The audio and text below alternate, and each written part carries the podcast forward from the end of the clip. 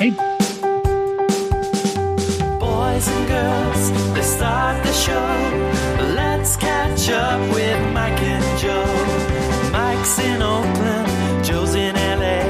There's nothing left to say. There's nothing left to say. As a ghost, I must advise, don't look in Mike Lawson's eyes. Candlesticks and guillotines, that's how he kills his friends. That's how he kills his friends. Don't forget there's Joe Batanz, writing about some twink romance. They always break his heart and run away. Catching up with Mike and Joe, now it's time to start the show. Hey, Joey. Hello, Taylor the Latte Boy. My name's Taylor. This is Joey. We've been friends for about 4 or 5 years, and once a week, Joe calls me, and I'm annoyed.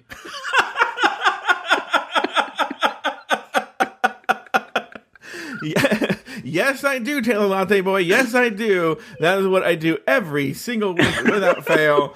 I never miss a week. Without fail, usually right as I'm sitting down to dinner. Uh-huh. Well, I have a camera right as I'm walking into a store, that's when the phone rings. Yeah, I have a camera in your house. I don't think you knew that. And that's the whole plot. Taylor the Latte Boy, how are you doing on this New Year's Eve? The last catching up for 2018. That's how I like to talk in those numbers. I'm doing okay. I just got back from work. I actually have to work on New Year's Eve, and I had to work on Christmas Eve too. Yeah. And saw a couple clients today, and now I'm raced out the door at 3 o'clock so that I could be home in time to be with you and give my husband some kisses and smell this wonderful meal that he's making for us for New Year's Eve tonight. What's he making? He is making a pork shoulder, slow roasting it. Yeah, the Cuban heat on New Year's Eve. Yeah.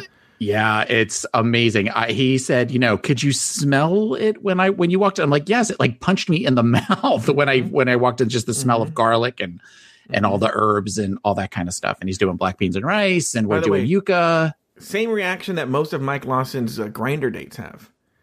They walk the in, smell overwhelms them. Well, yeah, they walk in and smell over. It's dark. He keeps the door. He's like, oh, I'm going to keep the door open. And then it's pitch black. And then they walk in, the smell overwhelms them, and then something punches them in the face. And then, then they're slow roasted. Taylor the Latte Boy, how are you? How have you been? What have you been up to? What is going on in the world of Taylor the Latte Boy? I've been doing well. I've had a nice couple of weeks since we finished up Hot as my co-pilot for the season. Yeah. And I've been spending a lot of that time running through the open range and mountains and killing things and robbing banks and trains. And that's right. You've been playing this Red Dead Redemption 2. Yes. I finished the entire main campaign last night about 9:30. You did? Yes. And so you know the whole ending, you know everything that happened. I know the whole ending, because what happens is it ends and then there's an epilogue that is like an additional 10 hours worth of stuff. So I found out by listening to another podcast last night that there's actually the end of the main story. There are 4 possible endings. Oh, interesting. But you have to be at a certain karma level, like kind of close to black hat or white hat. Mm-hmm. So I was all the way white hat. And so I got what they consider to be the best ending of the 4. So I want to watch the other 4 endings, but it's something like the videos on YouTube are like an hour. So I'm probably just going to read about it on Wikipedia or something later on. Let me ask you a question. Have you seen this Bandersnatch that everyone's talking about on Netflix?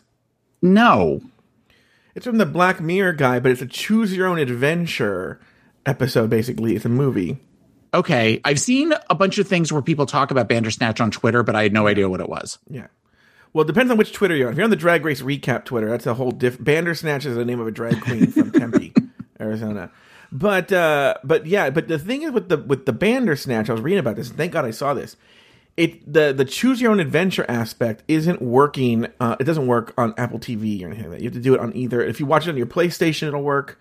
Or if you watch it on your iPod or your iPhone or anything... my iPod? Yeah, I have iPod. I have a shuffle. It's 2002. I didn't want to do that. Yeah, and then take out your Palm Pilot, and and then you can listen to Blink 182 while you're doing it. Anyway, now I have a Brother word processor that has been sitting around collecting dust. Could I watch Bandersnatch on that? You can watch it on that, and you can also watch it on your Sega Dreamcast and ColecoVision. I had a ColecoVision. Don't make fun of ColecoVision. I didn't have a Coleco. My uncle had an Intellivision. Do you ever play those Intellivision games? Mm-mm. No. Yeah. No, that was always the big thing when about this time for Christmas back in like 1982. Yeah. It was between either a ColecoVision or Intellivision, and I wanted the ColecoVision because they had more of the games that I wanted to play. Well, yeah, because they had more of like that Donkey Kong, but I remember because I had the shitty Atari 2600 one, and like ColecoVision had better graphics, correct? But like they had, yes, I remember that like on Babalu's walking in the room, Anyway, we can be more casual on this, so it's catching up. Right? So anyway, for those of you who don't listen to Drag Race Recap, I am such a tyrant on that show. Everyone should know this. Anyway, Taylor's like, oh my God, Babalu walked in the room. Taylor must have gotten the fear of God that I would have been like having a heart attack. Anyway. Get out, save yourself. I know. Babalu's family already escaped from one dictator. Another one. Anyway. Hey! Well, that's all I'm going to say. Anyway, the Coleco, it had the Donkey Kong had the Atari 2600 had the one level where I felt like ColecoVision had all the levels of Donkey Kong that you. Yes, we had Donkey Kong. I was a big into IPs, so I know we had Popeye the game, and we had the Smurfs game, which was pretty much just Pitfall, only it was a Smurf running around. Yeah, and then we had a bunch of the. Bunch of like Pac-Man ripoffs. Like there was one called Mousetrap. Oh yeah, I remember that one. Right, which my sister was the first person in our family, and to the best of my knowledge, the only person in family to get 1,000,000 points on Mousetrap. And I was sitting next to her, and I was so excited, I threw my hands up in the air, and when my hand came down, I accidentally hit the reset button. Which to this day, she still talks about that, and I swear to God, because I wouldn't want her doing that to me. So I that's one of the few things about my relationship with my sister that I feel truly sad about, and guilty and remorse. On Pitfall, I was addicted to Pitfall, and if you got a certain level, you got to join like some certain fan club. And I remember taking a picture of my score, and I still have the picture somewhere of my score. I should put it up. It's kind of funny, but it exists somewhere in some box. Anyway, Taylor, what's going on with no one was expecting the retro game console podcast. What's going on with you? Well, okay, I have two stories, one of which I told you about yesterday, and then something happened immediately after that. That actually is the better of the two stories. Sure, go ahead. So I'll tell you the first story. I went to a place yesterday. I had some errands to run, and I decided I was going out for lunch, and I went to a place called Mario's Cheesesteaks. Okay, and it's a cheesesteak place that was by us that is very much, it's in like a strip mall. And it's a place where Babalu and I go. And as far as it's hard to find a good cheesesteak in the area. And this is probably the closest to something up north that I have found. Because I'm from Philly. And is this shaved meat with cheese whiz on it? No, this just has this. He just puts provolone cheese on. I can't find any place that does the actual cheese whiz that's close by. There's a place up by my co-host Taffy's, but it's too far of a drive, just especially if I'm running around doing errands. So, and it's a place that Babalu and I go in occasionally. If we're running around, it's across from Target, and we tend to go in there and then go run to Target. So I walk in, there's nobody there except for the one guy. Now, this place is one of these that it's very stripped down, varying shades of brown on the walls, like brown paints. And they have like the stereotypical old sun bleached like photos of New York and things like that on the walls. And what's usually playing is very like late 90s, early 2000 progressive rock. Yeah. So a lot of, because it's a serious channel, I think called Pop Rock. So it's all things like Stone Temple Pilots. Oh yeah. But not like hard, like the kind of poppy stuff that they did for a while. And who else would be somebody that would be along that lines? Like Creed, things like that. So that's the kind of, that's the atmosphere. And the guys that all work there are very much of that ilk. Yeah. Okay. So painting a picture. Yeah. And there's regular guys in there, and I walk up, and the guy knows, he says, just steak and cheese. And I said, yeah, because I've been there enough times. So as I say, steak and cheese, he goes, okay. And he's ringing me in, and he looks down and he goes, you're married? which first I was like, well, okay, why wouldn't I be? But I went, yeah, I'm married. Mm-hmm. Now I'm immediately in my head kind of doing the whole thing of, sorry, my screen just went black for a second there. I'm doing the whole thing of how much do I say? What do I not say? Do I, you know, do I say, because I'm by myself at this point. Mm-hmm. So I went, yeah, I'm married. He's like, oh, he's like, well, I never noticed your ring before. And I went, oh, no, got it on all the time. That's just what I have. So I pay, I sit down, I'm waiting for my food. So, and a couple of other people walk in and they place their orders. And I can hear him back there, like doing the ching, ching, ching, ching, you know, with the, oh, might not be racist. with the spatulas and all that kind of stuff. Okay. Right. So eventually he walks over. Normally he just like calls your name or just says steak and cheese. Mm-hmm. You go up, you get the thing. Yeah. So he walks over to me and he's standing over me. As he hands me the cheek. He's like, I have a question. So I'm like, oh, okay, here we go. It out. And he said, you normally come in here with a guy. Oh, no. And I said, yeah. Uh-huh. And he said, is that your whatever? And I looked at him and went, uh-huh. My husband? Yeah, that's my husband. And he went, oh, okay. Because I wasn't sure, like, you know, because I've seen a ring on him, but I've never noticed a ring on you. And I just figured you guys were just a couple of guys coming out and getting a cheesesteak before you watch a football game or something like that. Well, I felt like the butchest guy in the world because he thinks I watch football. Mm-hmm. And he's like, you know, but I just wasn't sure. And I didn't want to offend you. And I'm like, well, why would you offend me? And he's like, well, I don't know if that, I didn't want it. So he starts like doing this like backpedaling thing. Yeah. Whereas I'm just sort of sitting there taking it like, okay, whatever. Mm-hmm.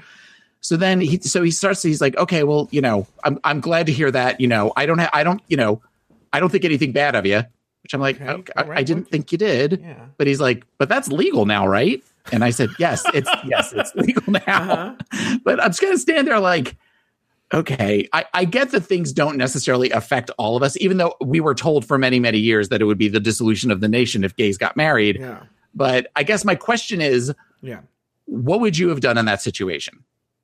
If you were married into somebody, whoever you're dating or something, and then this situation arose and you were by yourself and approached in that way. Well, let's be honest, Taylor. If it would have been me in that situation, it would have been like, you're married? And then I would have been like, yeah. He's all like, and that little boy you come in with. Is that your son? Is that your son? I'm like, no, not your son. Is he like, are you like Batman and Robin? Like you take care of him? Nope. You're not fucking him, are you? I'm like, sure am. I'll have it with Cheese Whiz. And a cheesesteak, too. Yeah, exactly. Now, Aiden, sit down. So, Taylor just made a shocked face. I'm allowed to say Aiden's name now on the show. Okay. This was decided, yes. Okay. You made a statement on the rumor mill that on the latest rumor mill that I just listened to yesterday. And when you said Aiden, I actually went in my car. Like I gasped and looked around. No, I'm allowed to say his name now. Yeah. Okay. So anyway, so the point is, what would I do? You know, the problem, I never run into this problem because I just play everything off with like a joke. Mm-hmm. Yeah. So well, 'cause there was part of me that thought this could be a teachable moment. Mm-hmm. There's another part of me that thought he could spit in my cheesesteak. So I wasn't sure. And I wasn't sure which way to go. But I figured at that point I had my food. So I thought I could have a conversation. Worst case scenario, I never go back. Yeah. Well, here's the deal is I don't think. Well, no, what I was thinking when you were telling the story was I was thinking. I guess my question is, do you think at any point he wanted to fuck you? No.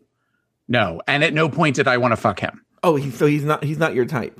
No, he's not my type at all. That's the second story that we'll get to later. Oh, but yeah, no, that was I don't think that was the case. It was just more you go into this place, you've got somebody, and this is, I also recognize that I'm stereotyping. Mm-hmm. You've got a guy that's kind of bro-y. Yeah.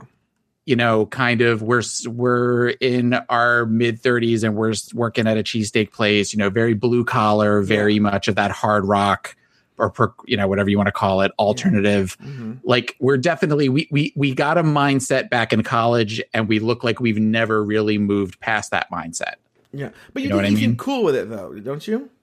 oh, yeah, no. And at one point he said, you know, I've got a really good friend and she's got a girlfriend and I know they talked about it, but that was years ago. So he's, and so I learned a little bit about him in this process. But in the beginning, I was very like, I don't know what I want to say here. And then I was sort of kicking myself because, you know, a lot of people, you know, thousands of people fought for my right to be able to be married at this point. And for me to kind of do like that, like step back, sort of like, okay, what do I say?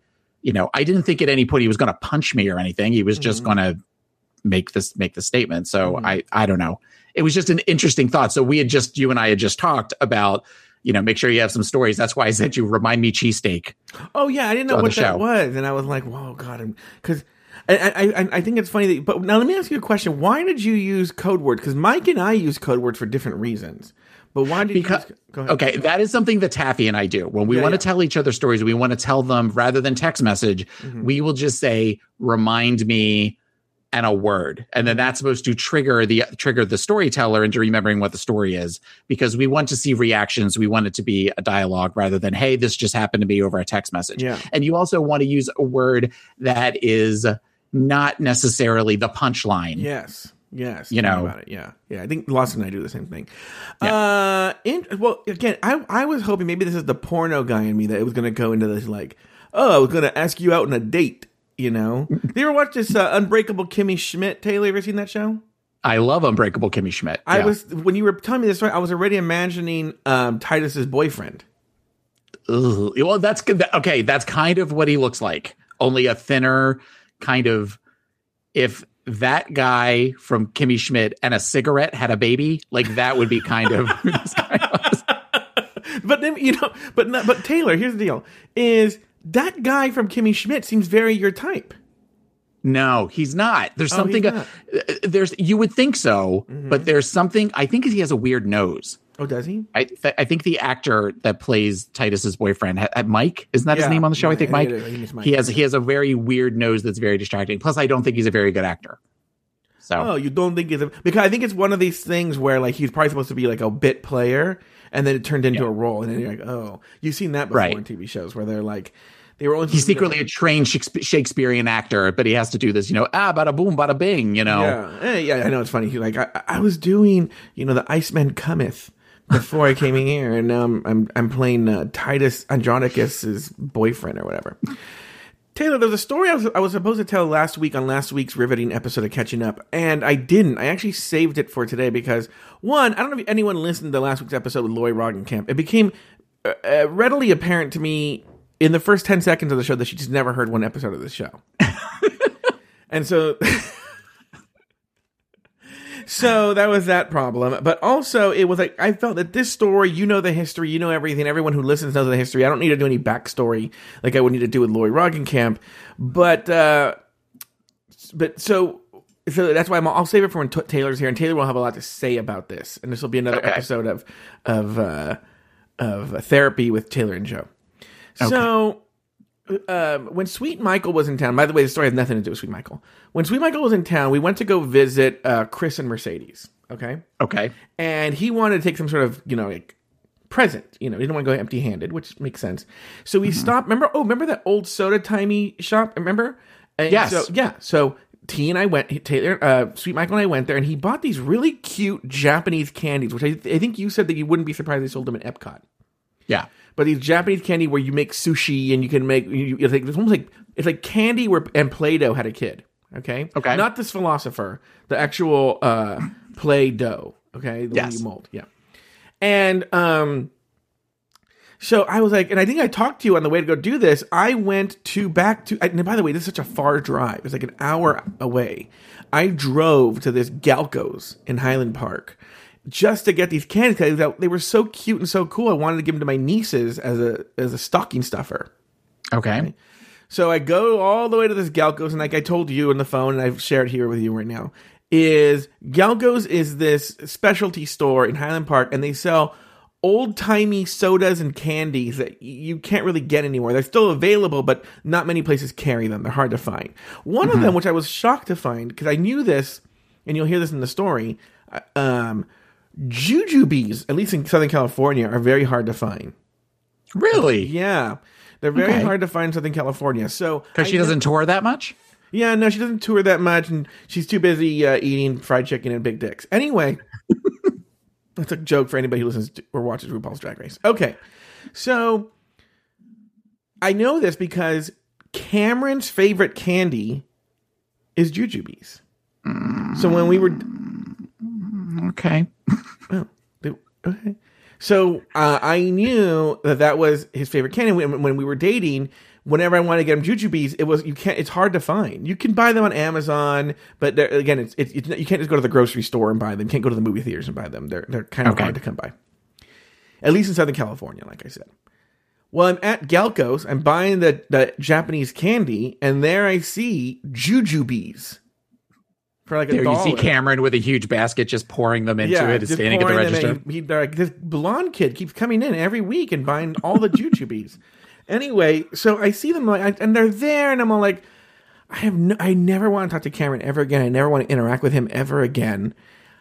But they're here, and I don't want to ever come back if I have to come back. So he goes, they're $1, so I'll pick up a couple of boxes, right? So I pick up a couple of boxes of these Jujubes. Okay. Mm-hmm. And I just kind of throw them in my car. Right? Whatevs. And then it's the Sunday. It's the Sunday before Christmas. And I agree to meet my friend Adam Vaught at this Japanese market called Mitsuwa. There's a few of them out here in Southern California. Okay. Or in California. I don't know where they are, but this is one called Mitsuwa. It's a Japanese market. They have a food court, and the food's so good in that food court, right? So we agree to meet there. Well, coincidentally, that Mitsuwa is, I'm not even joking, a 1-minute drive from Cameron's house, right? Mm-hmm. I didn't go to Cameron's house. Okay. Yeah. So, spoiler alert, Joe did not drive to Cameron's house. Right? Okay. But I park at Mitsuwa, and Adam Vaught calls me, and he says, I'm going to be 10 minutes late. I'm like, oh, okay. So I'm sitting there, and I have these Jujubes, but I'm not going to Cameron's house. What do you think I did? Well, okay.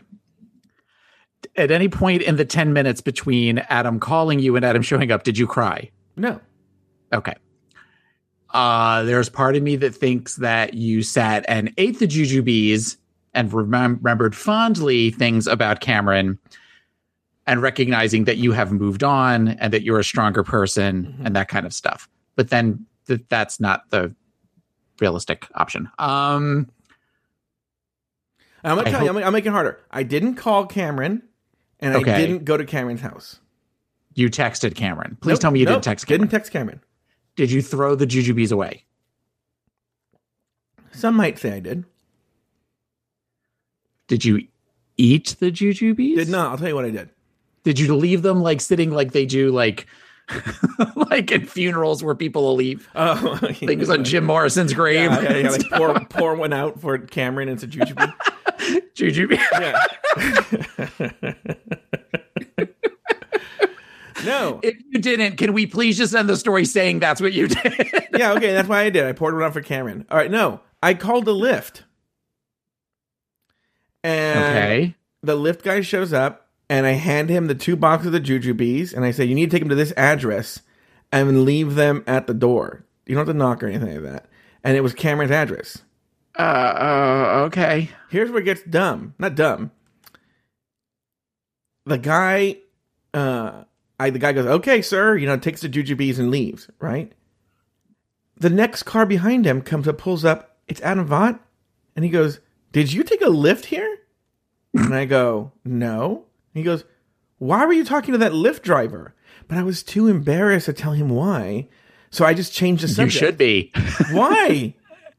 That's weird. Why? That's Joe, that's. Look, I'm never going to speak to Cameron again. I'm never going to talk to him. I'm never going to go to this place again. Okay. But in doing something like that, you are still leaving the lines of communication open. Whereas you said at one point, I remember you saying on the show, this is the last time I am ever going to say his name on the show. There are not going to be stories about him anymore because you were done. You and I talked privately about that you were done, ready to move on. And I get that you see something that is an emotional trigger for you, but that doesn't mean that you could have stopped at, oh wow, Jujubes, those were one of Cameron's favorites, and then moved on with your day. We both know that was never going to happen, but you could have done that. You know, I have things that I see that remind me of exes of mine, and I just kind of look at them and say, oh, well, that reminds me of that person, and then I go on with my day. Yeah. Yeah, I don't know, Taylor. Yeah, I talked about it with Aiden yesterday, and that's how I got the permission to use his name, because he was like, well, are you going to bring me up? And I go, I thought I'm not allowed to. And he goes, no, you're allowed to now. But I told Aiden about it. He didn't care. It's just one of these things where it was more I was doing it in the spirit. Because here's why, Taylor. This is truly, and I guess when I say you have to believe me, I'm really talking to myself. I'm trying to see if I believe me, right? But it's one of these things where in my head, it was like, it's Christmas. And he and I, the last communication we had was very, very not nice. Okay, so let me ask you a question. Let's play this out. Sure. Okay. So you send the Lyft. The Lyft guy drops off 2 random boxes of Jujubes. Yeah. Well, Sweet Michael has a theory the guy just drove in front of Cameron's house and then ate the Jujubes. Okay. Technically, well, he stood at his door. So at some point, Cameron's grandmother opened the door. There's just some creepy guy standing there eating candy. Look at the front door. You look at the front door. Yeah. And he just hands her the empty box. So, okay. Let's say the guy did actually drop off the Jujubes. Sure. All right. Cameron puts 2 and 2 together, manages to not come up with 5, manages to recognize that it is, in fact, you, and sends you a text message. Do you respond? It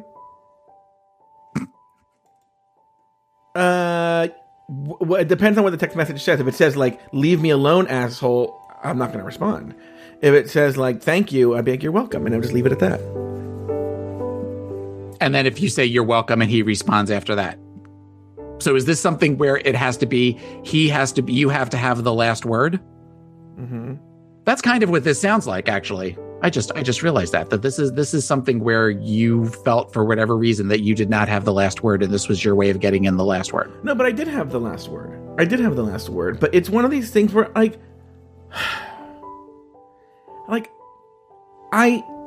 where I feel guilty is I had Sweet Michael say some very mean things to.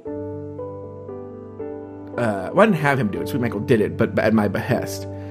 And I know that I can tell you that hurt Cameron. I'll tell you why. It's such a dumb thing that to you wouldn't mean a lot, but knowing Cameron, like, I don't know if I talked about this in the show, but Cameron is so laissez-faire with social media. Okay? I don't think he's posted, according to Michael, he hasn't posted on Instagram in like months and months and months. He hasn't posted on Facebook in forever. Like, I only know this from Sweet Michael because it came up because of what I'm going to tell you when Sweet Michael's here. He's always been like that. He doesn't care about social media. He's not one of, like, and that's one of the things I actually always liked about Cameron was when you were with Cameron, I will say this. When you were with him, even not romantically, even if you're a friend, his phone was away. His phone never came out. That makes sense? He was present. Okay.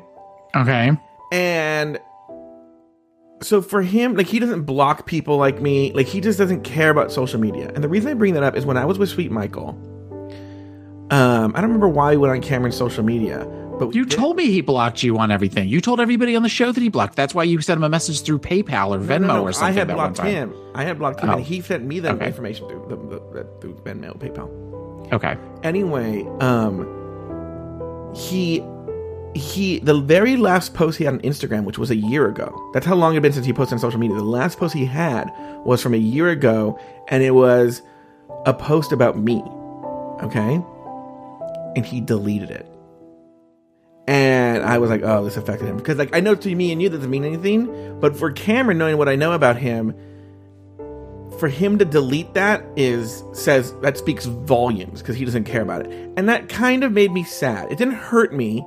It just made me sad that, oh, I really hurt him, you know? And so I wanted the candy to sort of be like, let's end it on a sweet note.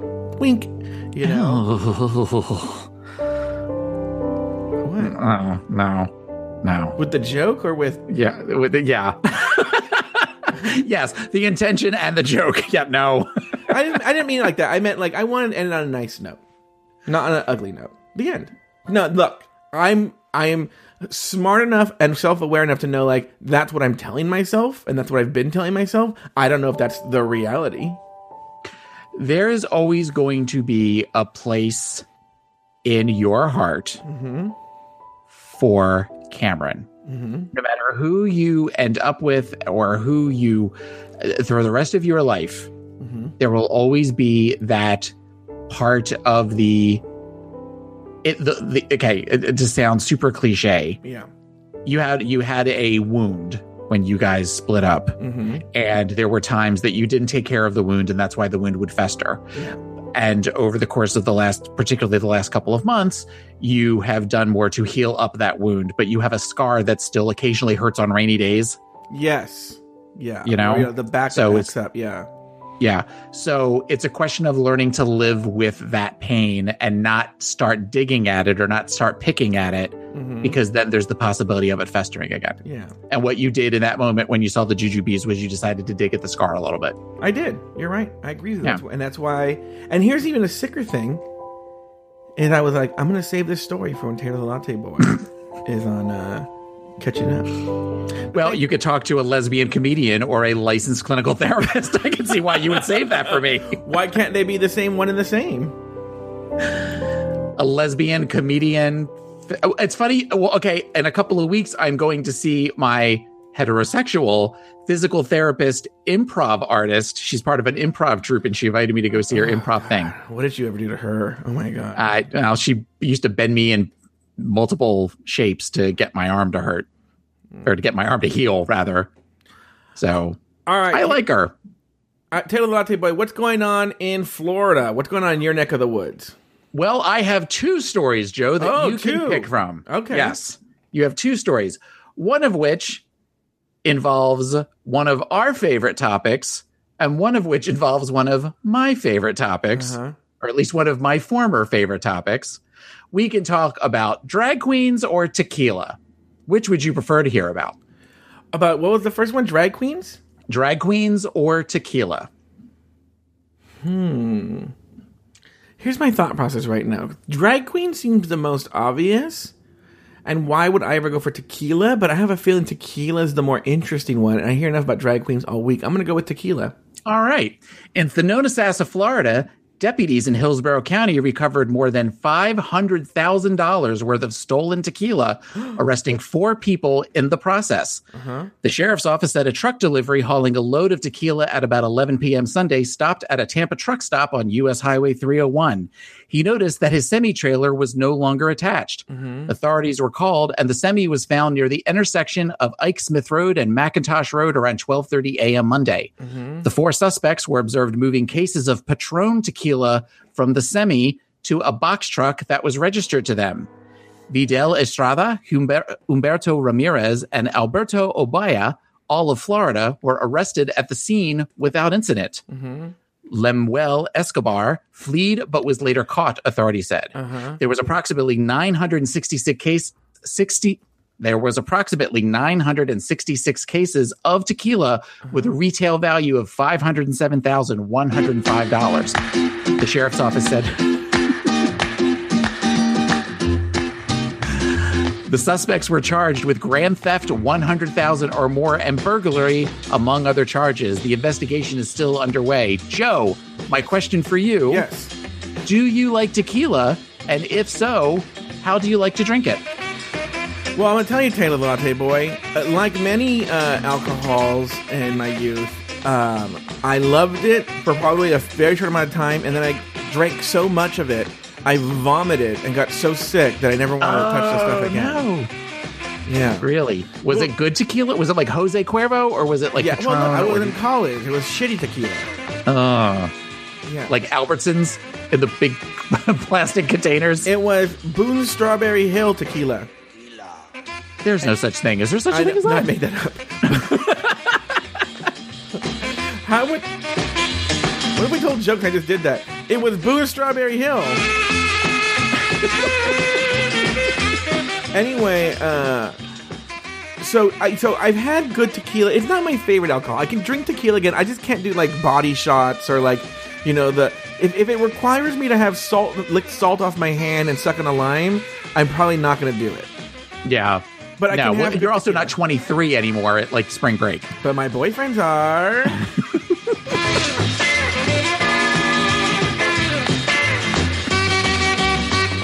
Tequila. And what about you? What are your thoughts on tequila? I love tequila. One of my favorite experiences ever on a cruise ship was taking a tequila tasting class with there were supposed to be 8 people there, and only myself, Taffy, and her husband Tank showed up for it. Mm-hmm. And the guy's name his name was Oscar, and he was from Colombia. He was the bartender, and he dressed to the right. I remember that because he had an enormous chorizo in his pants. I was going to tell you this. Every Colombian I've ever known has a fucking gigantic dick. Well, his pants were really tight. And I'm not somebody that, one, necessarily notices that, two, comments on it from somebody 3 feet away from them, mm-hmm. which is ironic considering a story I have for later. Yeah. But, and so he had made all of these like shots and, mm-hmm. what do you call it? Not sliders, the flights of tequila and margaritas and stuff. And we all got messy drunk over the course of this like 45 minutes. Cause he's like, I have to get rid of this stuff. So here, you guys take it. I've already poured it into glasses and stuff. And I love, love, love tequila. And I can't have tequila anymore because of my liver issues. So I will miss it. Tequila. Oh, yeah. Everyone should know Taylor had cancer. Yep. And you could never have tequila ever again? I can't have any more alcohol. According to my oncologist, I can never have alcohol again. See, now look, here's the deal. I am not a big alcohol drinker, so if I never had alcohol again, it wouldn't be that big of a deal to me. I'm not a big drinker either. Honestly, I'm not really that big of a drinker. It's just more the idea that... for a long time, I was a vodka guy. Like, I liked, you know, big fruity drinks like that were just... I picked a drink based on the color combination or the color scheme of it. That was how I did a lot of it. But then I found tequila, and I loved the taste of it. And it was something like when we go on the cruise ships and stuff like that, or if we're out at a bar locally, if there's something that comes with tequila, I would normally I would get that. So the idea that I'm going on a cruise in a month, when the doctor told me, no more alcohol, I was fine until I was talking to Taffy and said, we can't take a tequila class together. And that's when I started to cry. You cried? I cried. But it wasn't about, because it was all of a sudden, it's like, oh my God, this is something that I can't connect with something that a tradition that I've always done before. I can't like tonight, it's New Year's Eve. I can't have champagne. So I'm just going to be like, okay, I get to, this water so bubbly and refreshing. I have to drink that when it happens. But you know what you could do? What? Smoke weed. Yeah, somebody just said that in the chat room, and I have never smoked weed in my entire life. I'm not above it. In fact, I would like to try it, and one day I might, but I don't know. I'm trying not to look at the chat room because I get distracted by everyone talking about me and Aiden. And they're like, isn't he in high school? I'm like, oh yeah, what time is it? I gotta go pick him up.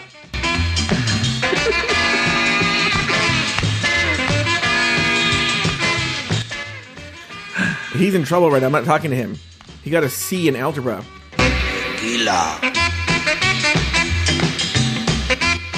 Anyway, I do like tequilas and margaritas though. Yeah, I love margaritas. Yeah. Margarita is the greatest hybrid of tequila plus fruity drink. So you get that depending on what flavor you get. I am a lime tequila, like a traditional lime margarita guy, or I like raspberry margaritas too. All right. Very good.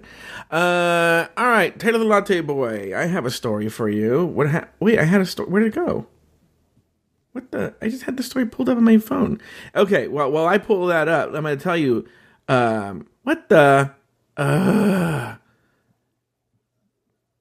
stupid. Do you ever use Feedly? Yeah. Not on my phone, though. I use it on my computer. Well, the problem is I use it on my phone is now that it closed it, now it counts as a red article, and now it's gone. Oh, no, here it is. I found it. All right. Taylor the Latte Boy. Glendale woman arrested in connection with hit and run that killed 72-year-old. Glendale police investigators have arrested a 61-year-old Glendale woman in connection with a hit and run collision that killed another local woman earlier this month. Mira Jura was charged with vehicular manslaughter and felony hit and run, according to Sergeant Dan Suttles, a police department spokesman. The crash that killed 72-year-old Glendale resident Novar Ismailian occurred around 7:20 p.m. at Glen Oaks Boulevard. The suspect's vehicle was recovered and being processed by forensic specialists at the Verdugo Regional Crime Laboratory in Glendale. Juror was booked into the Glendale City Hall, not interested in signing up for LA Times, and has since posted bail. Her arraignment is set for May 19th in Glendale Superior Court. Taylor Latte-Boy, my question to you. Hit and run. Is it that bad? Well, it depends on who you're hitting. Yeah. I mean, really. Well, look, this Halle Berry did it. Nothing happened to her. Didn't Brandy... Was Brandy a hit and run, too? Oh, yeah. Brandy was a hit and run, too. Okay. I'm trying to figure out a way to make a stupid joke about hookups, online hookups. I had a couple of hit and runs back before I met Babalu. Yeah, hit and runs are kind of bad. I'm going to admit to something. Years ago, are you playing music? Mm-hmm. I was trying to, I'm going to stop. I was trying to play The Boy's Mind by Brandy. Okay. When I was probably about 20, I hit a car with my car and took off. So I was staying with a friend in a apartment complex between semesters, and something happened where I had to leave to go do something, and I backed up, and it was one of these apartment complexes where there weren't really parking spots. Everybody just kind of parked places, and as I backed my car out, I hit the door of their car to where they wouldn't be able to get their car door open. So then I left because I was panicked at the time, and then later on in the day I came back and I parked really far away just in case there was I hit it. I didn't hit it super hard, but. But I happened to be looking out the window when I saw the person go out to their car and go to open the car door, and was like beads of sweat running down my forehead. No. Yeah. Not something I'm proud of. I haven't thought of that in years that I did that. Oh my God, Taylor. I feel guilty about it though. I really do. You should feel guilty about it. Yeah. No, this is a serious question. Do you think that's why you got cancer? Obviously. That's the reason why. Clearly. Oh, interesting. So what else is going on in your life, Taylor the Latte Boy? Well, later that day, after the conversation with the cheesesteak guy, yes. Yeah, part of my errands for going out for the day were I was going to run to Target. I sent you a Snapchat because it was Sunday. I said I was at church, and I posted a picture of Target. And then I had to go to Publix. Are you familiar with this Publix? I know they have some sort of fancy cake that you love. I don't know. That's all I know. Yes, it's a supermarket. It's probably the biggest supermarket in Florida, and it's extended beyond to Georgia and South Carolina. It's slowly spreading through the area. Is it fancy? It's not. It's definitely. It's kind of the Lowe's, Home Depot, to where they pretty much sell the exact same thing, but it's very well lit and it's always clean and the people that work there. It's kind of almost cultish, like. It's like they're very customer first as compared to some of the other places that we have here. Like we have Winn-Dixie and we have we used to have something called Cash and Carry that wasn't kind of the same thing. But so Publix. So I want everyone to know. I want everyone to know that this Taylor Latte Boy loves his Publix. He had the cake for his wedding cake. No, we originally were going to go there, but we ended up going with another place. Oh, okay. Never mind. Go ahead. So. Yeah, but we did. But the Publix cake is really good. Their bakery is really, really good. And I ended up in the bakery because I had to get, because we're having this Cuban meal tonight. I had to buy Cuban bread. Sure. So, and also Taffy's bringing a dessert, but she's bringing something she's never made before. So I decided to grab an apple pie. So just be on the safe side. Yeah. So while I'm standing there, one of the other nice things, and normally I go with Babalu, but Babalu was busy cleaning the house for today and everything. So he said, if you could go food shopping, I'll go do this. I said, fine. So I've got my list and I grabbed a Cuban bread. So now Cuban bread here is very long and very like girthy. It's nice and girthy and everything. So I'm standing there with this Cuban bread and I look up and there is a guy that is so fucking hot. Yeah.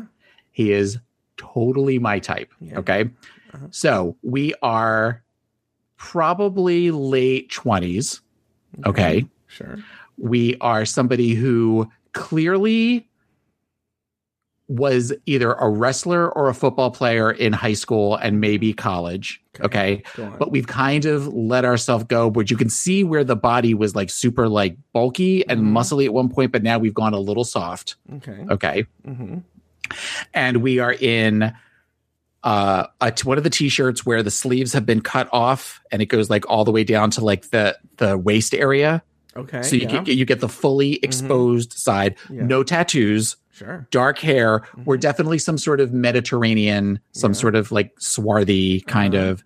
And we have tight, short, dark hair where we have one little spot that is kind of almost a kind of like a Manila Luzon, like white, like a blonde stripe type thing. Not a stripe, but just like one area in the front that he's got this one little patch of like blonde.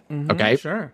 So thick neck, wearing black, and he's got on these like shorts and he's got super big thighs. Okay. Like muscular thighs type thing. So we clearly came from working out, hopefully in my head, and we're grabbing stuff in the bakery and we're getting ready to go stand at the deli counter to get some lunch meat.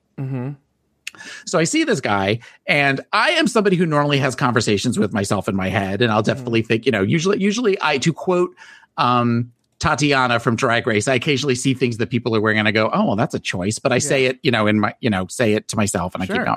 So I see this guy while I'm holding this big loaf of Cuban bread and I go, oh, hey, thickness to myself.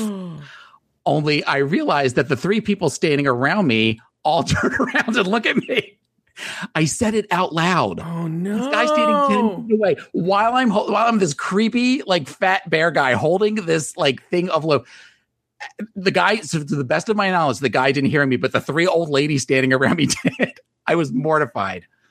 I just kind of sat and put my head down and shoved my Cuban bread into my cart and went away with my head down. But and so I got far enough away. And the first thing I did was I texted my husband, like, you're not going to believe what I just did, which he just kept writing. I'm screaming, laughing. So because we have one of those type of relationships now where we can see somebody and look and do the whole thing where we do 3:00, and then look over and we both kind of make comments, you know, under our breath. But I apparently said this because I thought it was in my head that I could say it loudly. I just went, oh, hey, thickness. So creepy. And be honest, were you holding a loaf of bread? Yes, I was I wasn't stroking the loaf of bread, but I was definitely holding this big. And you were honestly talking about the loaf of bread. No, I was talking about the guy. Oh, you were? Yes. I just happened to be holding this big phallic piece of bread. Oh, I misunderstood the story. I thought you were talking about the bread, and then you said that, and everyone thought it was about this guy, but you were talking about this guy. No, it was clear I was looking at the guy. Yeah. Sorry, I shrank into a pimple and disappeared.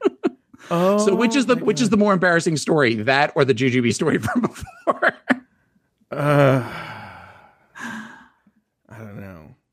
I don't know. That's awful. It's awful. Did you get his number? No, I was too far. That one, I'm a married man. Two, I ran away. However, then all of a sudden I bump into this other guy where it is clear. Like, so then 50 feet. And I told my husband about this too. 50 feet later, I get like cruised by this daddy. Oh, you did? Yeah. Who's very thin. And we have this like little hat on and we're wearing a t-shirt and all this. Not thin, like, but like muscle thin, like, almost like a swimmer's build. Yeah. Like an actual swimmer's build, not emaciated swimmer's build, like actually, you know, fit. And he's kind of like looking at me and he went, hey, and because I was looking at him and we clocked eyes and I didn't know what to say, but he was like a foot away from me. I'm like, I like your hat. And he was like, he was like, oh, thanks. I like your shirt. And I just giggled. And when I'm like, this is why I'm not allowed in Publix by myself. I'm like a kid in a candy store. This reminded me of a story that I've been meaning to tell on the show. There was a time where I was supposed to tell it on the show, and then it didn't happen, and then we never got back to it. But it reminds me of years ago. I lived by this like swanky supermarket. And I used to go to the grocery shop. But I used to get mad because I used to hate going there because there was a cashier who would always comment on everything that I bought. I hate that. Oh, yeah. It's like, oh, another bottle of, you know, rum or something like that. Like, oh, bitch, just ring it up, right? Diet pills again. Yeah. Oh, you have a lot of toilet paper. Must be having a crazy night or something. You know, I don't need comment on anything. But that's not the point of the story. Is they had a little deli section. So I was at the supermarket. And I was like, you know what? I'm hungry. I'm going to grab a sandwich. For they had great sandwiches at the supermarket. Mm-hmm. So I go up to the deli section, and there's two women working. And this is years ago. This story is as old as Aiden. And I order a sandwich. And I just got that. Sorry. Oh, the woman is making the sandwich. Okay. Mm-hmm. And I can't remember why now because it's been so long. She and the other woman got into an argument about like hours or who was supposed to work or I don't know, some dumb argument, right? While the woman's making my sandwich. And of course I'm like, you know, eating popcorn. Like, ooh, this is good. But then as she's putting, you know, like the capicola on my sandwich, the argument gets so heated. She takes it and like slaps it in the woman's face and then takes her apron off and just goes like, I quit, and marches out. And then the other woman's crying, and she marches out, and I'm just standing there waiting. My half-finished sandwich is just sitting there. And so I just walked away and went home. What else could you do? Yeah, what else could I do? I just went, checked out, and went home. Because I was like, I didn't want to get in the middle of the drama because the manager came out and was like, what happened? And I was like, I don't know. I can tell you what happened. I'm waiting for my sandwich. Yeah. Can I get my spicy Italian, please? It's been waiting. All right, Taylor, I have a story to tell you. Okay. So, how do I tell you this story? 'Twas the night before. If you could tell the story, the last story you told, not worrying about judgment from me. Yeah. You can tell me whatever this next story is. 'Twas the night before Christmas, and all through the house, not a creature was stirring. Well, except for Betty Batance, who's not a mouse. Yes! A Betty Batance story! Okay, I'm going to tell you something. So I don't know what happened that day, but I was super, super, super tired, okay?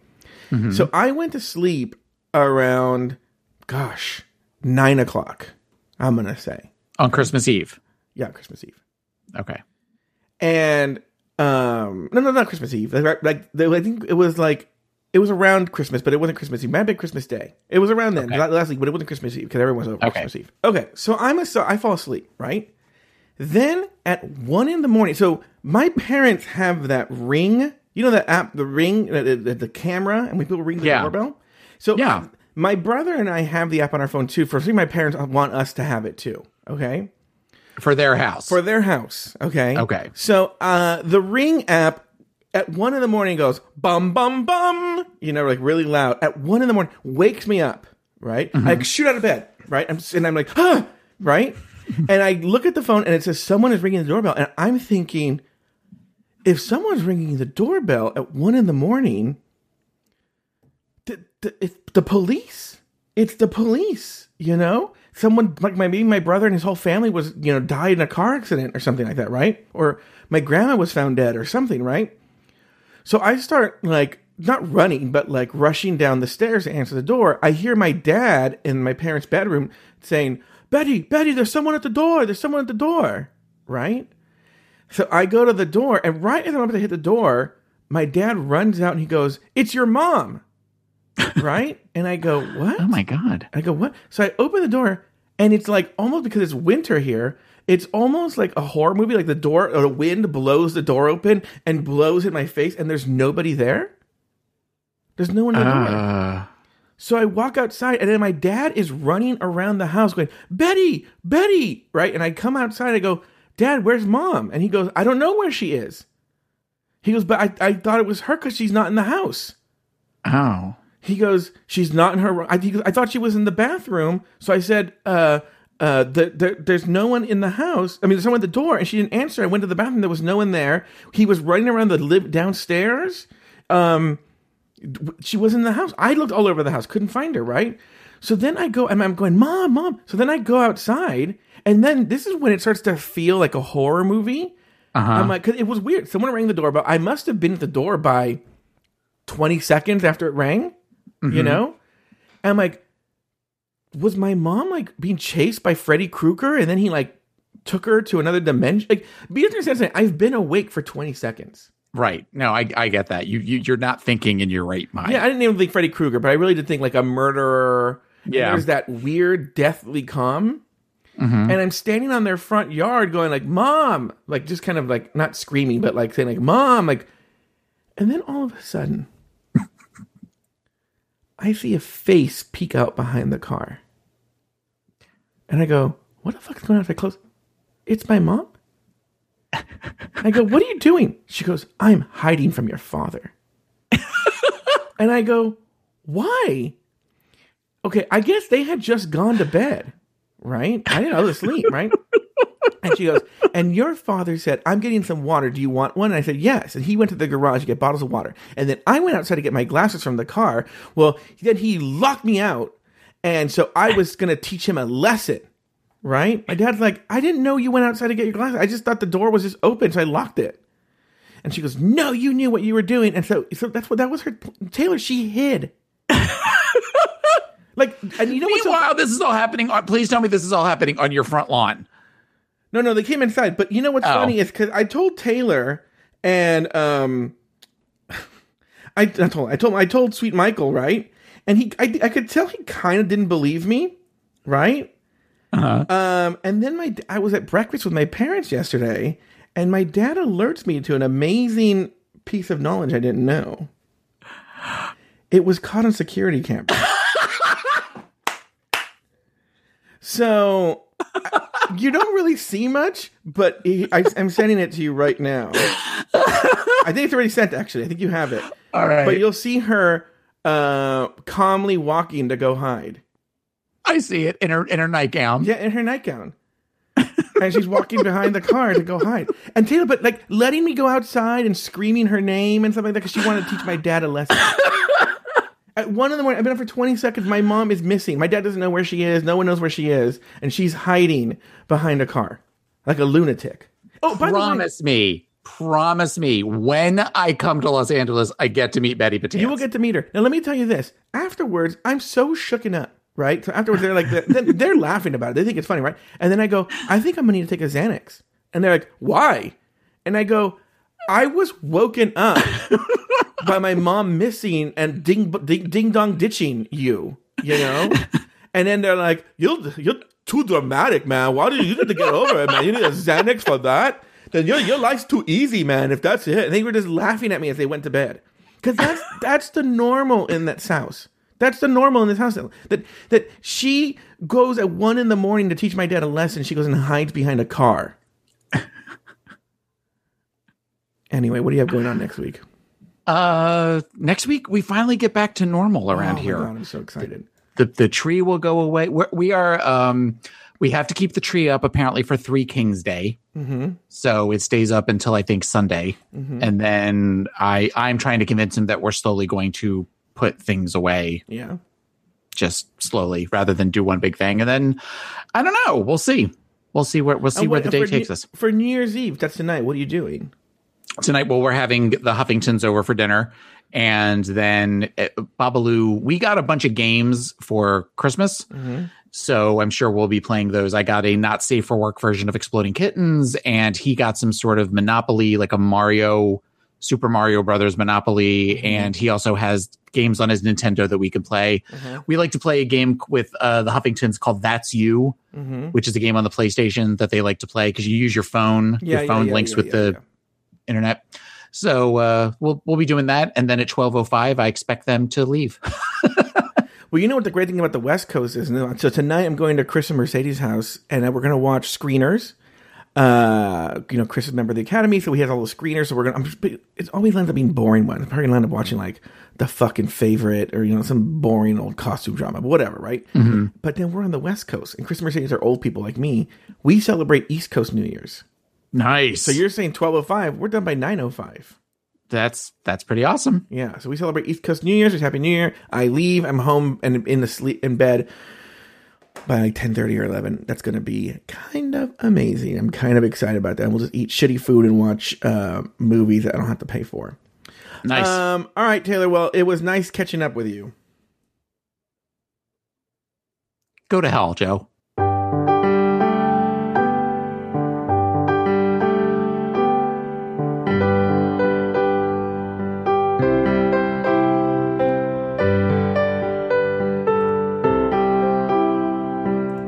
Thank you for listening to another episode of Catching Up. Contact Mike and Joe and listen to all of their old episodes at catchinguppodcast.com. Follow the show on Facebook at facebook.com/CUPodcast and on Twitter at CUPodcast. Follow Mike Lawson on Twitter and Instagram at Mr. Mike Lawson. And follow Joe Batance on Twitter and Instagram at Joe Batance. The theme song was written and performed by Rich Green, and the closing music was arranged and performed by Alex Lefebvre. I'm your Auntie Vera Charles saying farewell until the next time Mike and Joe call one another and catch up. It's what they do every single week. Without fail. They never miss a week.